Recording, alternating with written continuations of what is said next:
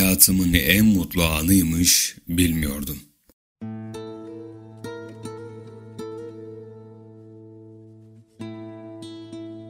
Bilseydim bu mutluluğu koruyabilir, her şeyde bambaşka gelişebilir miydi? Evet. Bunun hayatımın en mutlu anı olduğunu anlayabilseydim, asla kaçırmazdım o mutluluğu.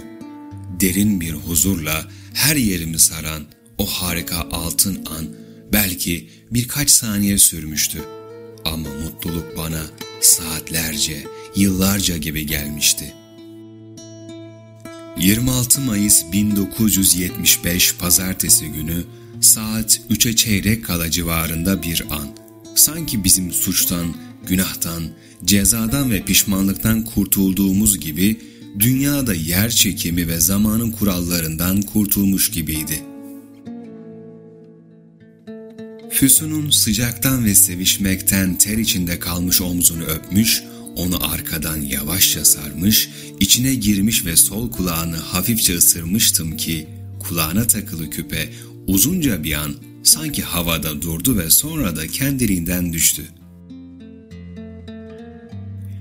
O kadar mutluyduk ki o gün şekline hiç dikkat etmediğim bu küpeyi sanki hiç fark etmedik ve öpüşmeye devam ettik. Dışarıda İstanbul'da bahar günlerine özgü o pırıl pırıl gök vardı. Sıcak, kış alışkanlıklarından kurtulamamış İstanbulluları sokaklarda terletiyordu. Ama binaların işleri, dükkanlar, ıhlamur ve kestane ağaçlarının adları hala serindi. Benzer bir serinliğin üzerinde mutlu çocuklar gibi her şeyi unutarak seviştiğimiz küf kokulu şiltenin içinden de geldiğini hissediyorduk. Açık balkon penceresinden deniz ve ıhlamur kokan bir bahar rüzgarı esti. Tül perdeleri kaldırıp ağır çekimle sırtlarımıza bıraktı ve çıplak vücutlarımızı ürpertti. İkinci kattaki dairenin arka odasından yattığımız yataktan arka bahçede Mayıs sıcağında hırsla küfürleşerek futbol oynayan çocukları gördük ve birbirlerine söyledikleri edepsiz şeyleri bizim kelimesi kelimesine yapmakta olduğumuzu fark edip sevişmemizin ortasında bir an durarak birbirimizin gözlerinin içine bakıp gülümsedik. Ama mutluluğumuz o kadar derin ve büyüktü ki hayatın arka bahçeden bize sunduğu şakayı bu küpeyi unuttuğumuz gibi unuttuk hemen.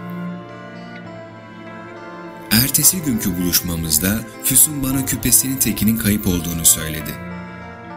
Aslında o gittikten sonra ucunda adının baş harfi olan küpeyi mavi çarşaflının arasında görmüş, kenara kaldıracağıma tuhaf bir içgüdüyle kaybolmasın diye ceketimin cebine koymuştum. Burada canım dedim. Sandalyenin arkalarına asılı ceketimin sağ cebine elimi attım. Aa, yok dedim. Bir an bir felaketin, bir uğursuzluğun belirtisini hisseder gibi oldum. Ama sabah sıcağı fark edince başka bir ceket giydiğimi hemen hatırladım.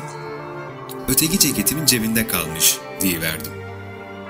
Lütfen yarın getir, unutma dedi. Füsun gözlerini kocaman açarak benim için çok önemi var. Peki, Füsun bir ay önceye kadar varlığını bile neredeyse unuttuğum 18 yaşındaki uzak ve yoksul akrabamdı. Bense 30 yaşındaydım ve bana herkesin çok yakıştırdığı Sibel'le nişanlanıp evlenmek üzereydim.